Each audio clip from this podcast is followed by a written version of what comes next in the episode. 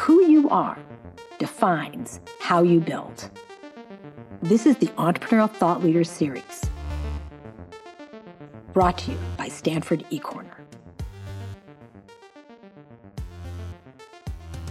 On today's episode, we have Puneet Agarwal, a partner at True Ventures, a firm that focuses on early stage startups. Puneet graduated from Stanford School of Engineering and was part of the Mayfield Fellows Program. Here's Puneet.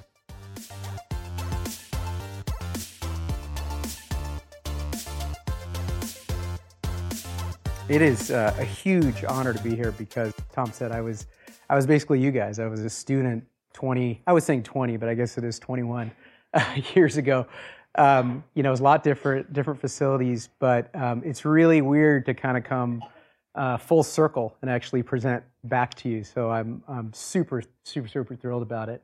Um, I'm going to talk about uh, a topic that's near and dear to my heart um, and my partners at True Ventures Hearts, actually, uh, about designing an EQ or uh, emotionally intelligent driven venture capital firm. And I'll talk a lot about what that means. But um, first, I, I just wanted to set a little context. Tom, Tom did that. Oops. Tom did that earlier, but this was, I don't know if Tom, if you recognize this, this was the Fortune magazine cover uh, where the Mayfield, so I was a Mayfield Fellow back in 1997. Uh, back then it was actually called TVC, and then it became Mayfield Fellows. Um, and that summer, J- July, I think, of 97, and we couldn't find the magazine. We were looking all over for it, so we couldn't find the picture inside. But we, there was a picture of us in this Fortune magazine, the actual Mayfield Fellows class, and it was like this really huge deal. It was kind of a big launching point for us. Um, is really a prelude of so many amazing things that have happened with Mayfield Fellows, the program, with STVP. Um, and one thing I'll say to you is for me, that was my complete introduction to technology, to entrepreneurship, to Silicon Valley. It was really the springboard for my basically my entire career. So um, I would say you should consider yourselves very lucky, take advantage of this opportunity. It's a huge deal. The relationships I, I made back then um, are still relationships I have today. So the one thing I'll say is this Ferrari is a really bad image. This was back then. They're trying to showcase how cool Silicon Valley was. It's really antithetical to everything I'm going to talk about, but that, that was the cover back then. Um, just a little bit on True Ventures, and I'll get into this topic. I didn't want to do a big commercial on us, but um, I've been there 10 years. Um, the firm started 13 years ago. We raised our first fund uh, 12 years ago. Um, there's about 20 of us, uh, sorry, among our sort of uh, partner team, we founded uh, close to 20 companies ourselves. Um, three of our partners are actually entrepreneurs at the same time, so it's kind of a very different kind of mix of people. Um, we have about nine funds under management now, over two billion managed. Um, there's a, about 140 companies that are active across all the funds, um, and about 260 founder CEOs that are active today. Um, more importantly, you know, close to 10,000 employees across all the portfolios, something we're really, really proud of. Um, and one thing we like to say, and I'm going to talk a lot about our culture, but we like to say we like to start small, but we don't think small. Um, so we, the strategy has not changed. Essentially, what we do is we invest a little bit of money at that early stage, usually one to two to three million dollars, and then we stay throughout that company's life. But when we start, companies are super raw, super early, just really visions and stories, right? And so that's where we tend to play, and that'll come into more context as we go. Um, so, getting into the topic a little bit, um, this is a picture of uh, Doug Song. I don't know if you recognize him, but Doug Song is the founder and CEO of Duo Security. So, we've been humbled recently by some of the success we've had. You know, the last year you may have heard of Ring, which sold to Amazon. We were the first investors there. We were the first investors in Duo Security, which just sold to Cisco for over $2 billion.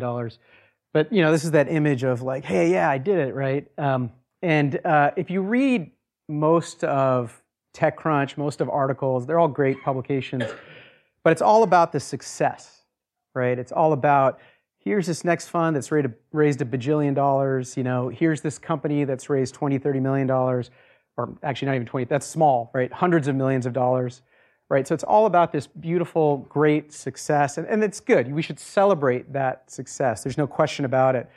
Um, but the reality is, and this is what I kind of live every day as a venture capitalist, is it's like this, right? Um, you know, if you look from point A to point B, where a company starts to where it exits, it's up and down, and it is crazy. Um, you know, there's all kinds of really tough decisions that happen in this process around your leadership team, products, your burn rate. Um, there are at least there's several crises along the way. I can tell you that right now.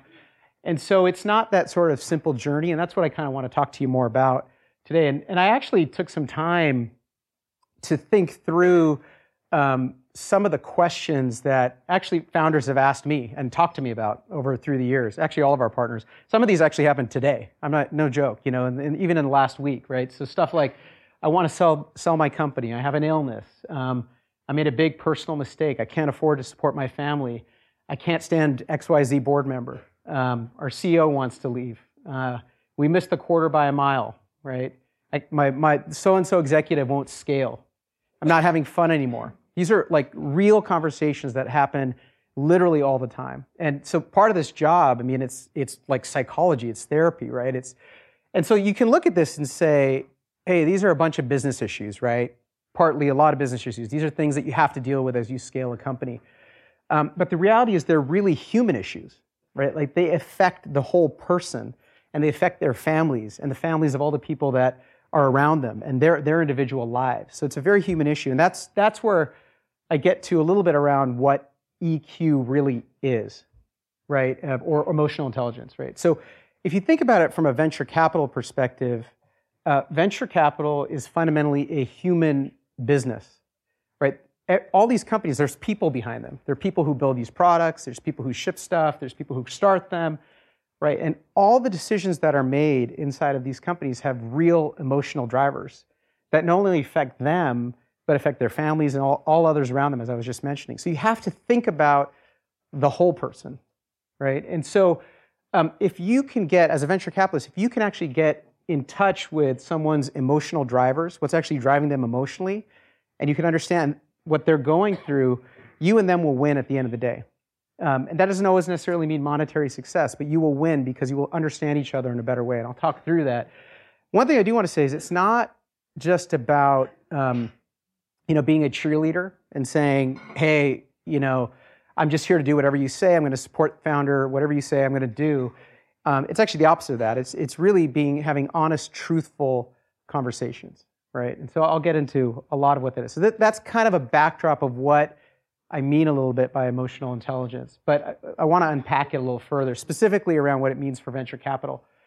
So I would say um, there are two emotions, basically, a venture capitalist can drive in an entrepreneur or project onto an entrepreneur, or even elicit from an entrepreneur.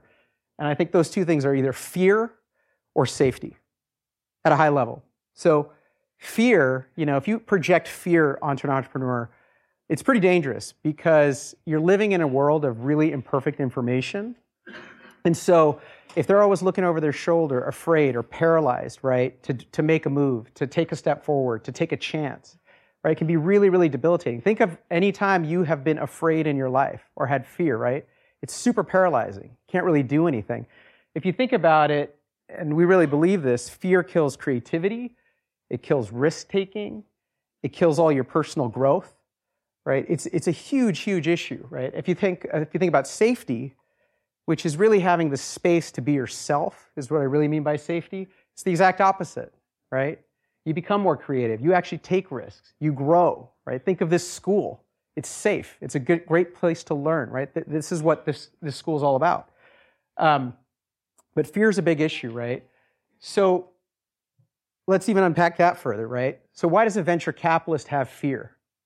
Right? Does, every, does anybody know what loss aversion is? Raise your hand if you know what loss aversion is, if you've heard of it. Just a few of you. It's kind of like what it sounds, right? It's, it's the fear of losing. It's, the fe- it's, it's thinking negatively always about loss instead of actually thinking about what is capable or what, what, can, what actually can happen. So to break it down to what a venture capitalist thinks, it's actually the fear of losing money, right? And it can happen in a couple ways, right? So it can happen right at the beginning of an investment. So you're making a new investment and you're kind of like, wow, like, I, you know, this can go wrong, that can go wrong. By the way, you can talk yourself out of every single investment possible as a venture capitalist because there's always a hundred things wrong at a really, really, really early stage, right? So it's that fear. It's also the fear of when you've already made an investment. So things aren't going so well. Say you've put $2 million in a company and the company starts doing pretty well and now you have to put another $5 million in the company. Does your mind go all the way back to the 2 million that happened before and you say, well, I already, I think I'm going to lose that 2 million. I'm going to lose this five. It's going to be 7 million. Or are you thinking, well, you know what? We're going to put this money in, we're going to go win, right? So it's, it's a real big fear of losing. Everybody has it. So it's not like, you know, nobody's holier than thou, right? But everybody has this fear, right? And it's not just venture capitalists, but it's in life, right? Um, so what we tried to do at True, and this is how we design, this is where I get to how we designed the firm. We wanted to put EQ at the root of what we were doing. So what we would try to do is design a way to actually lessen loss aversion, right? So we could actually bring safety into the boardroom so that the entrepreneur could be their best self, right? So one of our core tenets at True is to, and one of our core philosophies is that we want to maximize risk. We want to maximize risk on product. We want to maximize risk on timing, on market. We want to get in early and basically swing for the fences. And by the way, the, the idea of maximizing risk, a lot of venture capitalists won't say it, but you know, this is like the third bullet point that's been on our, our slide deck when we go raise money for 13 years. It hasn't changed. We always say we want to maximize risk. But here's the thing we want to minimize risk on the dollars we put in and on the people we invest in. So we want to really know these individuals extremely well. And what I mean by dollars is that we usually, our first investment is typically, you know, two and a half million dollars, right? That's less than one half of 1% of our whole fund. So this is going to sound totally blasphemous, but basically it's okay to lose it, right? We don't want to lose it, but it's actually okay to lose it. So when we walk into a boardroom now, we're not bringing our fear of losing money because we're not investing a ton of money to start. Right? We're, we're actually saying, be your creative self, pivot, do this, do, do whatever it takes to build this company. Right? So that's um, that's a big part of um, that's a big part of our thinking. Um, the other aspect I would say that we've designed the firm around is we do not believe in consensus decision making. So we don't all have to agree to make an investment. There's no like point system that says, okay, if, you know, we get above 35 points and we're going to make this investment, right? We, um, we actually encourage dissension. We want to disagree, right? So every deal we do you know, there's a couple people that are saying, hey, this is really cool. And there's a couple people going like, oh my God, like, have you thought about this, this, this, and this? That's great, right? We want that because if we're all agreeing on everything, we're playing at the lowest common denominator and not actually out there maximizing risk. But more importantly, when I walk into a boardroom and I'm actually talking to an entrepreneur, I'm not worried that, hey, you know, my other partner over there didn't think this deal was so good because frankly, we disagree almost on every deal. So it's normal for us, right? So you don't have to be right when you first when you make that first check. It's super important. You don't have to be right. What we're trying to do is simply create a process for maximizing risk. If we follow that process, we know six six funds in that some stuff is going to work, right? So this is again how we design this, right? Um, the second thing, and this is the corollary uh, to all of this, is that um, we really try to have a culture of of no attribution. So this is the this is the true team. Super proud of our team. This is the, at least the investment side of the team. Uh, nice picture. Um, but um, so venture capital is kind of a star business, right? You see the Midas list and you see everybody talking about their wins, et cetera. It's a little bit of a star culture, and you know that's that's okay. Some people really like that. But if you try to create a culture of no attribution, um, first of all, you can help companies a ton. So what that means is we work as a team. We try not to take credit and say this is your deal or this is my deal. So on, on terms of helping companies, when we make an investment, yeah, there might be a point person, but the reality is, is you get the whole team, right? Because there's so many moments where people can help, right? Like Om Malik over there. I don't know if you know Om. He's the he created GigaOM a long time ago. Um, Om is one of the best storytellers in the world, right? He should help you market yourself, right? Our CFO Jim Stewart, who's sitting over there in the middle, he's taken five companies public. He should tell you how to hire a CFO, right? Uh, Jeff Veen, who's sitting here, you know, he's one of the top probably three designers in the world, web designers in the world. He should be telling you that design stuff. So if I'm not if I'm not feeling good about incorporating the entire team into whatever investment I'm making and just living in a silo, um, that's not good for the entrepreneur. The other thing is on the failure side if you think about it. So if you have this culture of your deal versus my deal, and this is where again you can avoid loss aversion, right? Um, if if a deal's going bad, this is what typically happens, right? An investment's not going well, and someone says, "Hey, you, partner, this investment's not going well. You better fix it, right? That person starts getting nervous, right? They um, are unsure about even making new investments. Then they go into the boardroom and start talking to the entrepreneur, and they start getting nervous. And then bring on that same fear and panic, right? So if we can create, and this is super hard to do, we try to create this culture of no attribution, meaning we don't try to assign deals to people, so that we can actually, again, bring safety to the boardroom. Um, and one subtle thing, I mean, this is very intentional. If you go to our website, for example, because a lot of it is you have to live these actions, right? If you go to our website, you won't see what companies each of us are on the board of or what we invest in. You'll see, in general, what True is invested in, but not by partner. We may be the only venture firm that's ever done that. Maybe there's a couple, right? But this, these are subtle things, right? But that's how we propagate our culture internally to, to again bring safety in the boardroom. Um, the third thing, I, you know, I've been talking about safety a bunch, but this is very intentional part of it, right? Um, and you guys have some of this too, for sure. Um, but we have invested a ton of our resources in building community. And you can actually tell um, what people care about oftentimes by where they're actually investing money. And we invest a lot in this. Right, so this is our this is all our founders and CEOs at our what we call our last founder camp. Uh, this was back in, out in Carmel when we bring all these guys together. So it's a great picture of them.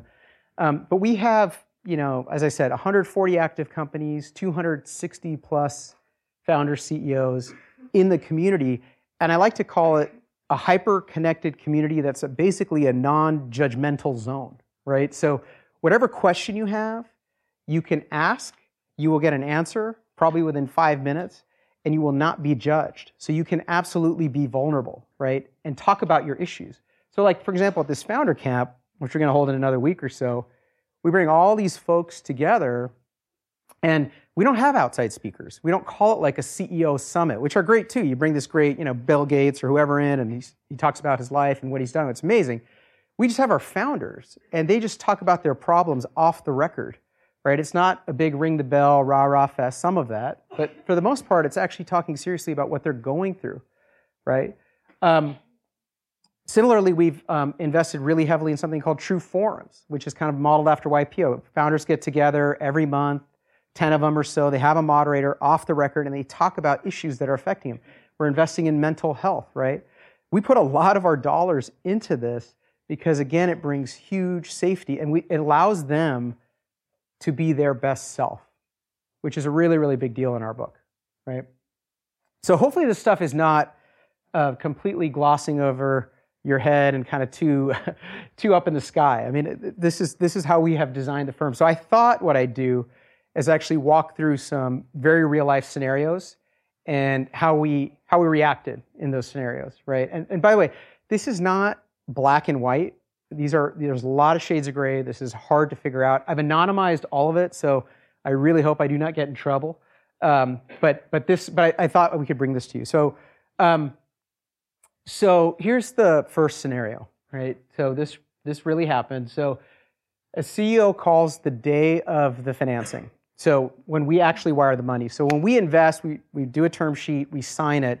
Usually the lawyers work for a month, you close it, and then what happens is there's actually a day where you wire the money from your bank account into their bank account. So that's this day, the day of the wire. We wired, I think in this case, it was $5 million. So it's, it was about double what we normally do. So it was a big check for us, okay? Um, and the CEO calls with some bad news. And the CEO says, Hey, I have cancer, right? It's very serious. He's not sure how long he has to live.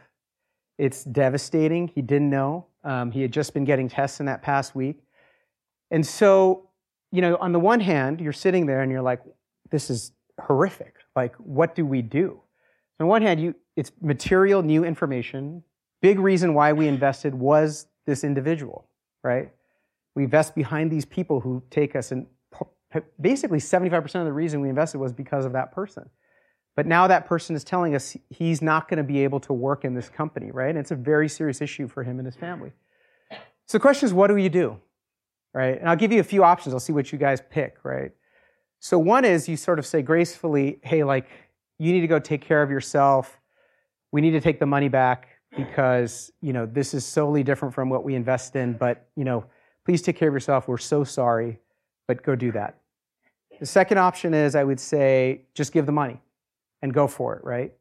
Um, and I would say third option, I'll give you a third out, which is I don't know. Okay, so how many of you would do A? It's probably a third, third of you, I think. How many of you do would, would do B? It's a little more. How many don't know? C. Okay, a bunch of you. It's pretty interesting. It's like almost divided evenly, right? These are hard things, right? So I'll tell you what we did. On the spot, um, we said, take the money. It's yours. Don't even worry about it. Don't think about it. Go take care of yourself and your family. And the reason is because if you think about our values, right, it's about thinking about the whole person. By the way, there were like 15 other people in the company, right? It was a moment for everybody where, where everybody had to step up, including us. And so we said, go do what you need to do. We're all going to step up. There's too many families who are at stake here who are involved in this. Let's go make this happen. So we didn't hesitate. We gave the money. Company's actually doing well, and he's actually doing a lot better. Um, we don't know what the outcome's going to be, but we've all kind of stepped up and done it, right? But as you can see, like it's not none of this stuff is a no-brainer, right? As you think about it. Um, so this is an interesting one. Okay, so the so we invested a small amount of money in a company. This is a little different for us. Usually we lead around.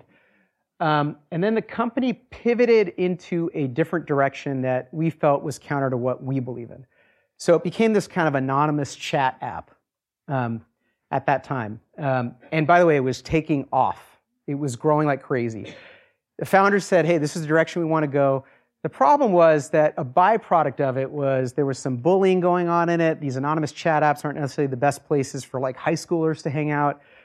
So, you know, we sat down and said, you know, what do we do? Like, we don't really have a lot of influence here, but this is really kind of counter to our value system. Like, we don't believe in this. Like, we want to fund companies that make impact. That's part of one of our core values. So, like, part of EQ is thinking about your value system and living your value system. So, what we did was we called the founders up in a very open way. We said, look, we respect what you're doing, but we don't think this makes sense for us. So what we did was he said, you can have all our stock back for a dollar. We just sold it all back to him for a dollar. Gave it, gave it back, which is pretty crazy. You know, this stuff could have been worth millions and millions of dollars. I actually don't even know what happened. But we just said, for our sake, for our long term sake, we have to live by our values, right? So, another interesting scenario. Um, so I have a few more of these, and by the way, I have a hundred if you ever want to sit down. uh, um, but um, this one is board member at odds with the founder and wants their money back. Okay. Um, so counterparty risk is a big thing. So counterparty risk means you know you're in a boardroom. There's another person in the boardroom has other interests, and that's causing friction in terms of what's going on, right? So in this case, this was a startup we invested in. A new investor came in didn't like the direction. The company was kind of going up and down, put a lot of money in, this new board member, and was sort of pounding the table and saying, I need my money back. I don't even want to have anything to do with this, right? That's a tough situation, right? This is an example of loss aversion, like direct. The person put a big check in, right? Was bringing fear into the boardroom, right? He, he was nervous about his investment. He was starting to get panicky, right? And that was then like being reflected onto the founder, who was basically just nervous at all times. Right? It's a really real issue. We, on the other hand, thought the founder had been making some missteps, what was growing, was getting better, good product. Let's, we wanted to see it through. So what do you do? Right? So we tried to talk it through. That did not work. This person was pretty adamant about it. So at that point, we said, well, what, what, what can we do to, to help this person go forward? And so what we said was, hey, you, Mr. Board Member, this is going to be difficult, but why don't you just take your money back? Just take it. We'll keep our money in. You take yours back. We'll figure out how to go raise some more money, which was going to be difficult having to do that. But we're like, let's do it. Let's give this entrepreneur a chance. So we had that conversation. That's kind of what happened. Ultimately, it was sort of a wake up call, and the person got off the board. But interestingly, soon as this person got off the board, you could tell the, the founders sort of, there was like a release valve, right? They started just feeling like they could perform better, they could take chances, safety, right? The company started doing better and actually ended up with a good outcome, right? So you can see it, like it, it can paralyze you. And in this case, we sort of unlocked that.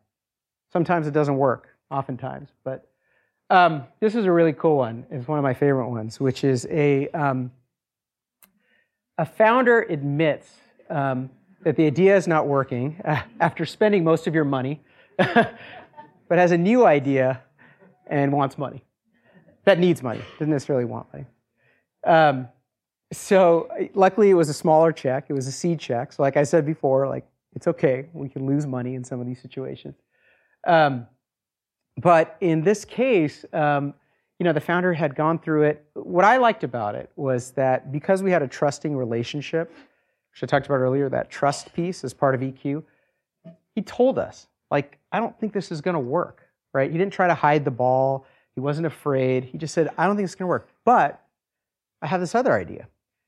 And, you know, it was interesting because when we met him, we're like, you know, that other idea is actually really good and actually fits your fits your background extremely well. It's kind of what we wished you did all along. So what we did was we said, fine, we lost that money there, and we actually invested in a new company of his. So we put more money into his new company. And that company is actually thriving today. But um, what it, I, I, sort of added this interlude. So we've had um, 23 repeat founders now um, in our history right? And a lot of them actually didn't necessarily succeed the first time because there's a lot of factors that are, frankly, um, completely uh, out of your control when you invest all the time. But we actually believed in the person. So, um, you know, sometimes you have to, you can't just form a judgment early on.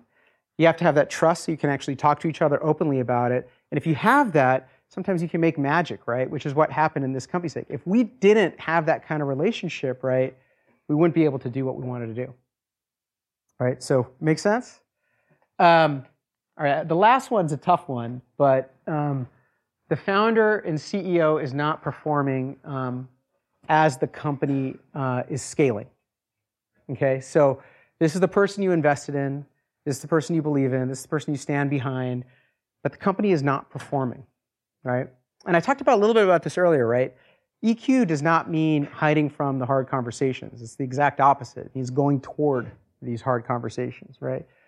So in this case, we sat down with the founder and we were very open about it. And we said, hey, look, like, you built an amazing company, but going forward, it's not really working right now, right? So, is like, are you feeling the same thing, right? And interestingly, in this case, the founder knew it too more often than not, the founder or the individual is feeling the exact same thing. So again, it was kind of a release valve for that person. And what we decided to do was say, let's look for a CEO. Here, you take this position. We'll actually look for this person together, and let's see if we can build this company in a little bit differently.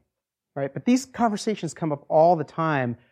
And the best way to handle it from an EQ perspective is to actually have trust and be open about it. But you can't do it unless you create that safety net to start. Right? So, so that's that's that's sort of my last scenario there. Um, so, if you think about this, um, you know, I've been talking a lot about how we kind of design True and how we built the firm the way we did. Um, you know, the question is, what does it mean, you know, for all of you, right? You're sitting here kind of going like, you know, what does this mean for my day-to-day life, right? And a lot of you are undergrads, as I understand it. Um, when I was sitting in your spot, I probably didn't really appreciate this um, the way I do now. And I would say, you know, hopefully out of this talk, uh, sort of the number one thing, at least you gain out of it, is that EQ matters a lot. Um, you know, a lot of you are going to your classes, you want to succeed, you're Stanford students, you want to get great grades, you want to go do the next job. Um, but EQ is maybe the most important thing. It just really is. In your personal life, in your professional life, it will matter a ton. Um, the second thing I would say is uh, is around living your values. So, you know, have a value system, develop a value system, um, and I would say design your life or your job or whatever it is um, to have these values, right? Um, like just as true. Like for example, we consciously said we're going to build True so that we can have these values, and it will it will allow us to be our best selves in a lot of ways and have these values that I just described. All this stuff. You can't do it unless the firm is designed that way, right? I would say the same thing for you guys. If you start a company, um, if you're an employee at a company, if you manage a team at a company, in your personal life, think about your value system and how you're going to design your life to adhere to these values and live these values, right? And I try to do that every day. super hard, but we try to do it every day. Um, and the other piece, the last piece I would say is um, um, don't compromise. So, um, you know, I, I, think don't listen to any advice that basically says, you know, you can't have a high EQ and have a great bottom line. I, don't believe that at all. Um, in fact, I think the two are deeply intertwined, right? And, and by the way, it may not look that way oftentimes in the short term, but it's absolutely true in the long term. Um, so try to keep the two um, absolutely together, intertwined together, and just um, just try not to compromise. I know there's going to be moments in your life where you're going to be tested. I just guarantee it. Uh, it's super hard, but that's what I would leave you with. Um, so that's all I had today. Um, hopefully, this gave you a sense of how we work, but hopefully gave you some idea of, of sort of how to live your own life. And I guess I'm happy to take questions or whatever else you guys want to do. Yeah.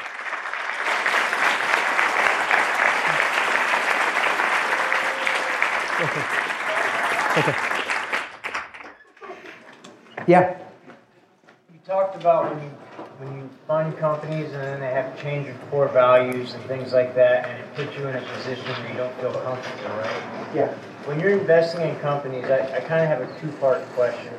When you're investing in companies, do you ever consider putting that in as like a clause in the investment that they guarantee that they will align with your core values? And then the second part that I have is like in the cancer case you gave. Mm-hmm. By giving him the money, don't you think you might have done worse off for him in his personal life because you've maintained his stress level? Yeah, yeah.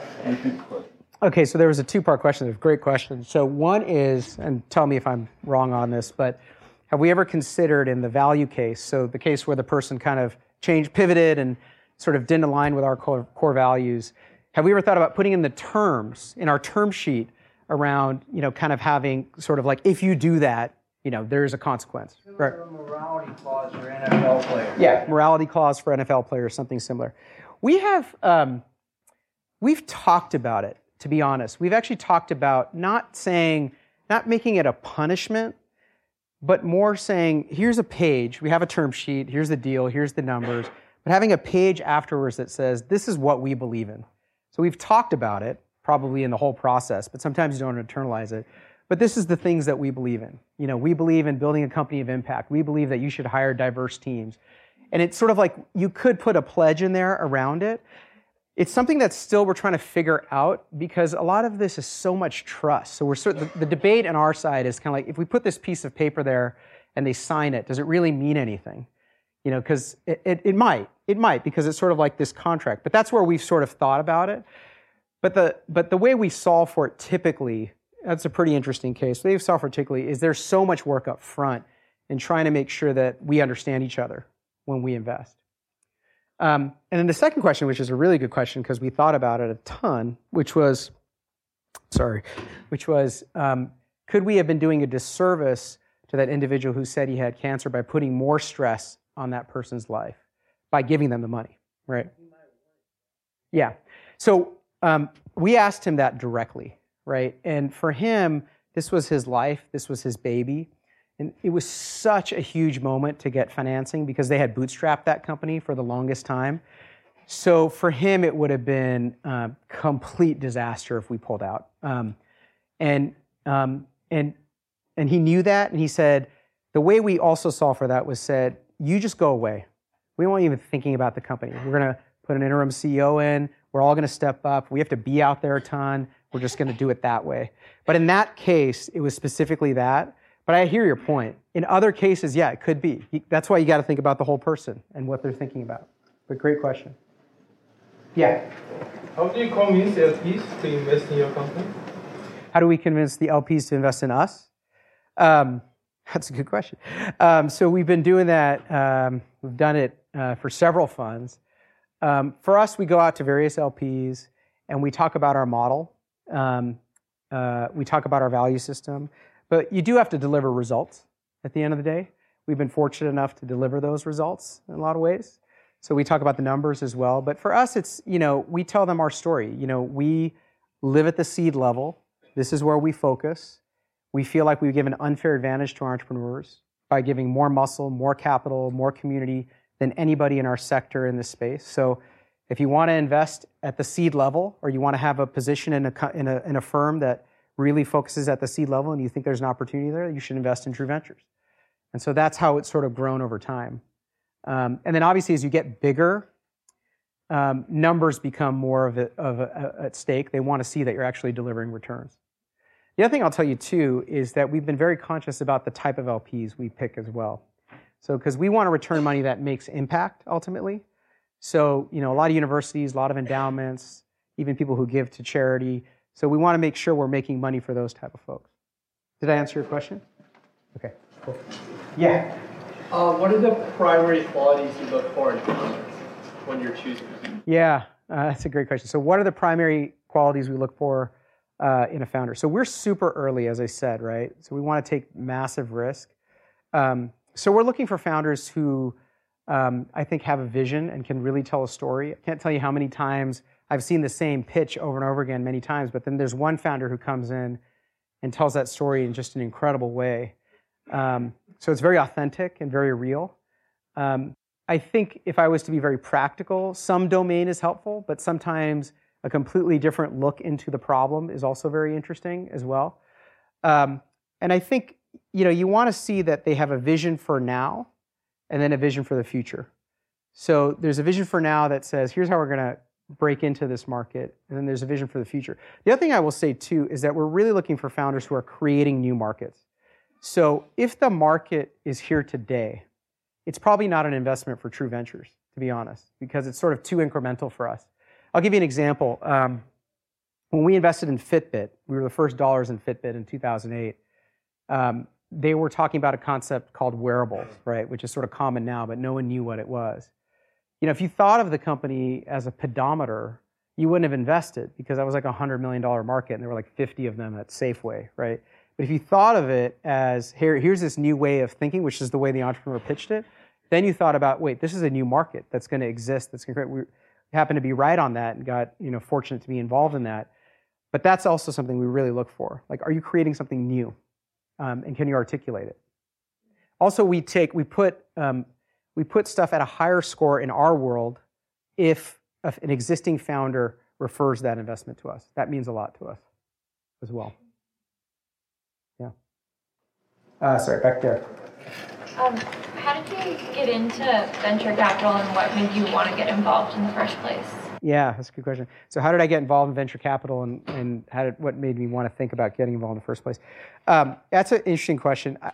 Venture capital is a weird industry. Um, it, it's like very serendipitous how people get involved with it. Um, my initial um, introduction to it was actually through the Mayfield Fellows because I was a Mayfield Fellow and then the individual at the Mayfield Fund, who helped sponsor the Mayfield Fellows, a guy named Mike Levinthal, said, Why don't you come to Mayfield, which is venture fund, and try it out? I was like 22. I didn't even know what it was, honestly. Um, and I saw basically the boom and the bust. So I went in 99. None of you were probably I don't know what you guys were doing in 99. Hopefully you were born by 99.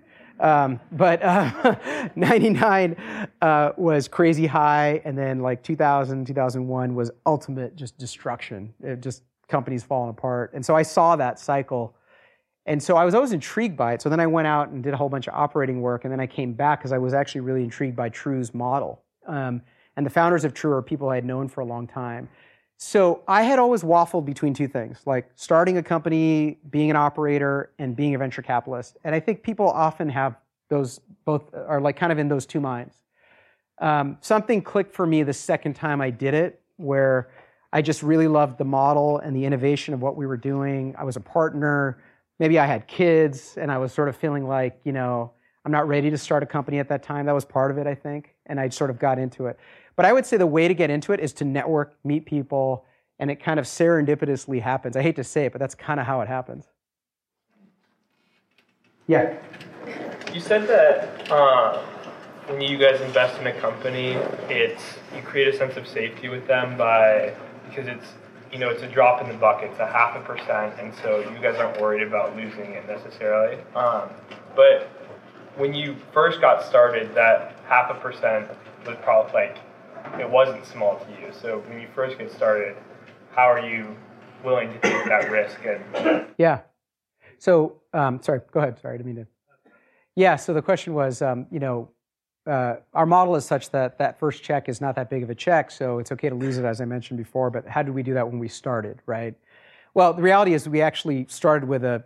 Our first fund was about 165 million dollars in about 2006 timeframe. So it's still a decent sized fund. And back then, our check sizes actually still were, you know, sub one and a half million when we first started.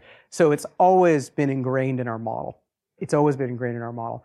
I will tell you, to be perfectly frank, is where we get nervous, or anybody would get nervous, is when you keep putting in money after money after money in a round and you're still not sure of a company, that's when you get into trouble. So if you put $20 million into a company, that's a pretty significant amount in a fund. And if that craters, then you run into issues. But one of our also one of our sayings as a firm is we like to put good money after good. Meaning in that first 18 months, we learn a ton about product, market, customer. We're very clear about, you know, kind of what we are thinking the entrepreneur should do, and the entrepreneur knows it as well. And so we know we have a good sense of what will come next. So we're pretty disciplined about figuring out how much more to put after that. That makes sense. Uh, sorry, right there. Yeah, you. Um, I was going to ask, uh, how can like having a value system and, and leading with, with EQ and impact investing become more of a mainstream in Silicon Valley and then yeah. in startup culture overall? Yeah, the question was how does how can EQ and leading with values become more mainstream in Silicon Valley? I think you asked the you know the ten billion dollar question there. Um, it needs to be. It 100% needs to be. Um, we're trying to push forward on it. You know, we're trying to lead from the front on this one. We don't think a lot of people are talking about it. Um, Tom and I were actually having a conversation before this how this just needs to become front and center. It needs to be taught in schools. It needs to be a part of everyday life, right? And so, um, I wish it was. I wish there was more of it. And uh, you know, I leave it up to you guys too, to you all actually, to kind of push forward on it because it's super important. But we're trying to do it. Like we're literally, you know, trying to come out more with this messaging. This is really one of the first times I've actually done it more publicly. We do it really privately, oftentimes with our entrepreneurs, and now we're saying to ourselves, we got to be more public about it because the industry's got to come along. One more. Yeah. So what's your what's your accept, um, acceptance ratio, and how do you deal with fear of missing out? What's our what ratio? Acceptance ratio. So how many pitches do you listen to? Oh, that's a good question. So what's our acceptance ratio, meaning how many pitches we listen to and how many do we invest? And then what was the second part? Fear of missing out a deal. Oh, fear of missing out, FOMO. Um, yeah, so uh, FOMO is pretty real. Um, so uh, our acceptance rate, you know, we probably um, we look at several thousand things a year, honestly, across the team. Some stuff just like comes over the transom, but if you actually add it all up, it's probably a few thousand, and we probably invest in 20 companies, 20, 20 new investments a year um, which is pretty high compared to a lot of other firms. We'll probably do 45 to 50 new investments per fund. A lot of funds typically do 20-ish, but we do a little more. Um, and then our view on so FOMO is one of these things that you know is sort of lives um, is sort of a part of venture capital. Um, we really try hard not to. Uh, it's another cultural thing where you know we don't like to chase. So you know we this comes happens to us all the time. We're very focused on the seed level, but the hot A deal will come or B deal will come, and like some people will tell us, this is the hottest thing ever. You got to put money in. If it doesn't fit our model, we won't do it. We're pretty disciplined on that. So we don't want to be, we can't be in every great deal, but we just want to make sure that the deals we're doing are great. And so we're pretty disciplined about it. Um, and you know, there's always another interesting company that may come along. So if we miss out, we miss out. But um, we don't want to do things in a rush, and we don't want to do things because someone else is doing it. We have to do it based on our conviction.